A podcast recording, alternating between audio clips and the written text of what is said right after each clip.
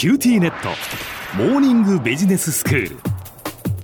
今日の講師は九州大学ビジネススクールで異文化コミュニケーションがご専門の鈴木雄文先生です。よろしくお願いします。よろしくお願いします。先生今日は映画と文化のシリーズですけれども何の映画でしょうか？はい邦画ですね。日本映画で64をご紹介したいと思います。ああ64って私実は見てないんですよ。はいあのテレビコマーシャルともたくさんあったので名前だけは知ってらっしゃる方多いと思うんですけども、えー、まあ2016年の公開ですからまあ5年ほど前で前編と後編に分かれていて、はいえー、前編が5月後編が6月に公開されていておそらくあの5月に見た人がもう6月を待ちきれないであちこちで大変もだえていたんだろうと思うくらいあの後編が気になる出来だったんですね。でこれはあのジャンルとしてはこういうジャンルがあるかどうか分かりませんが、まあ、誘拐映画ですね。誘拐を扱った映画、まあ、何十かリストが出てくるんですけども、えー、一つの大きなあの映画の中での文化を作っているとも言えるかと思います。でこちら原作はあの横山秀夫さんという方の原作をドラマ化してるんですけれども、はいはい、とかね、はい、とか、そうです、あのそれはえーと、映画化両方されていてあのいろんな人に見られておりまして、この64に関してはテレビでも行われておりまして、まあ、非常に有名になった作品です。で64っていうのは昭和64年ということで昭和64年というのは実はその天皇陛下の崩御によって、まあ、7日間しかなかったと。はい、でその7日間の間にあの起きた誘拐事件が元になっていて。でそれが15年経つと時効になるんですけども、えー、その直前にまた動き出すという話なんですね。はい、でその誘拐事件を模倣したと思われる誘拐事件が新たにあの発生をしてでそれがその、え2つの事件が実は後で関係しているということが分かってきて、まあ、推理として非常にミステリアスな雰囲気があの絶頂に達するような作りになっています。で主人公は佐藤浩市さんが演じてるんですけどもこの人はま刑事ではあったんですけど今は広報部というところにいる人でその広報部とその誘拐報道でま情報を取りたいマスコミの方々との間に警察との間に立って非常にあの苦労するという伏線も入っていて非常に重厚な出来になっています。で細かいことを言いますとあの興ざめの部分がありますので細かいストーリーは省略したいと思いますけども、まあ、いわゆるその日本映画の中でオールスターキャストがつぎ込まれてお金がたくさんつぎ込まれてこの1年はこれでいくんだみたいなそのものすごいスケールで作った作品というようなものを日本映画はなんかあの年に1本2本昔も作っていたものなんですよね。はい、で今はそのいろんなその細かいジャンルの作品とか実験的な作品とかっていうのが増えてきたのでそれはそれでよろしいんですけれども非常にその大冗談に構えてドーンとくる作品としての文化を受け継いだ作品の一つだと思います。で監督さんあのゼゼ高久さんという方なんですけども、はい、えーとまあ、最初はあの成人映画で入った方ですが最近では有罪友の罪とか聞くとギロチンとか非常にその、まあ、重い作品を作る方です。で、ね、私もあの最近非常に気になってこの方の最近の作品をいろいろ見ていたりするわけなんですけども、うん、この64もとても重たい作品でした、あの腹にズーンとくるというのかな、見る人によっては重すぎてあの食事があの食べられなくなったりするかもしれませんけれども。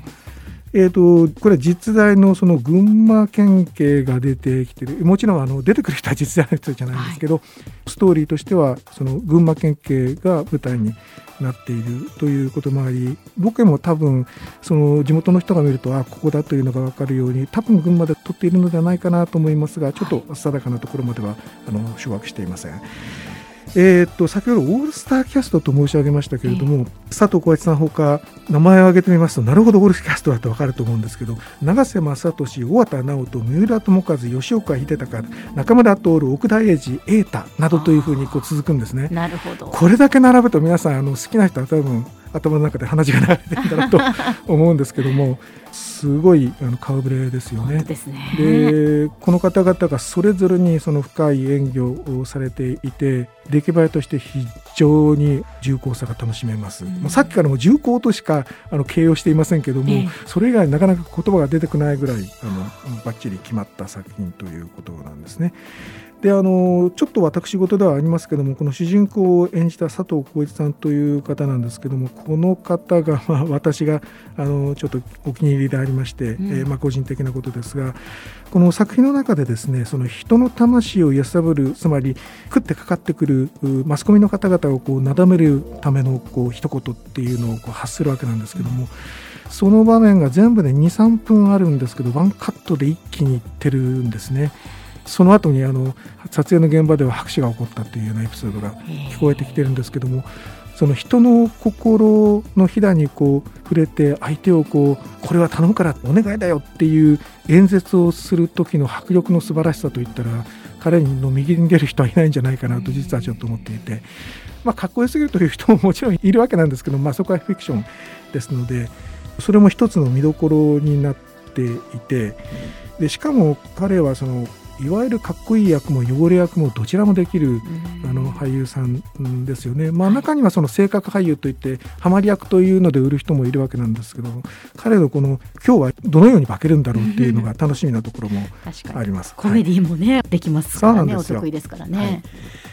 で先ほど、えーとですねまあ、いろいろな趣味の人がいてこういう映画が好きな人がいるだろうという話をしましたけども同じ誘拐ものでもですね最近、えっと、罪の声っていうのがあるんですね。ありますな。え星野源さん。そうです、そうです。よくご存知で。出てらっしゃった。あの、もし六四が、あの、刺さった方は、これも刺さると思うので、ぜひペアにして、あの、見比べてみるといいと思います。うん、同じ誘拐者だということになりますので、楽しいかと思うんですね。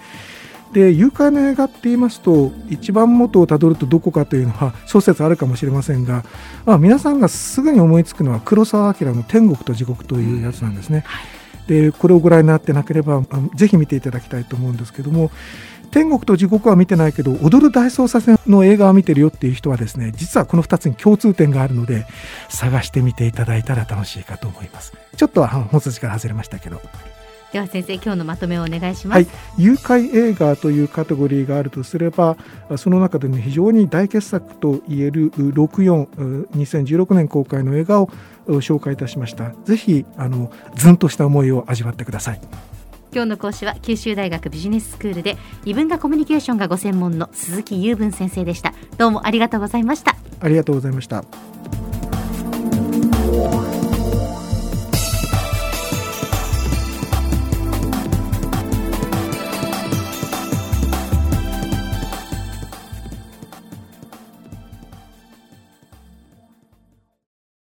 QTnet。地下って乗り換えたみたいよ。よくそんなに簡単に乗り換えられるわよね。私もそろそろ乗り換えよっかな。え今の彼3人目じゃなかったっけ？今年だけで。スマホの話なんだけど。乗り換え簡単。格安スマホの QT モバイル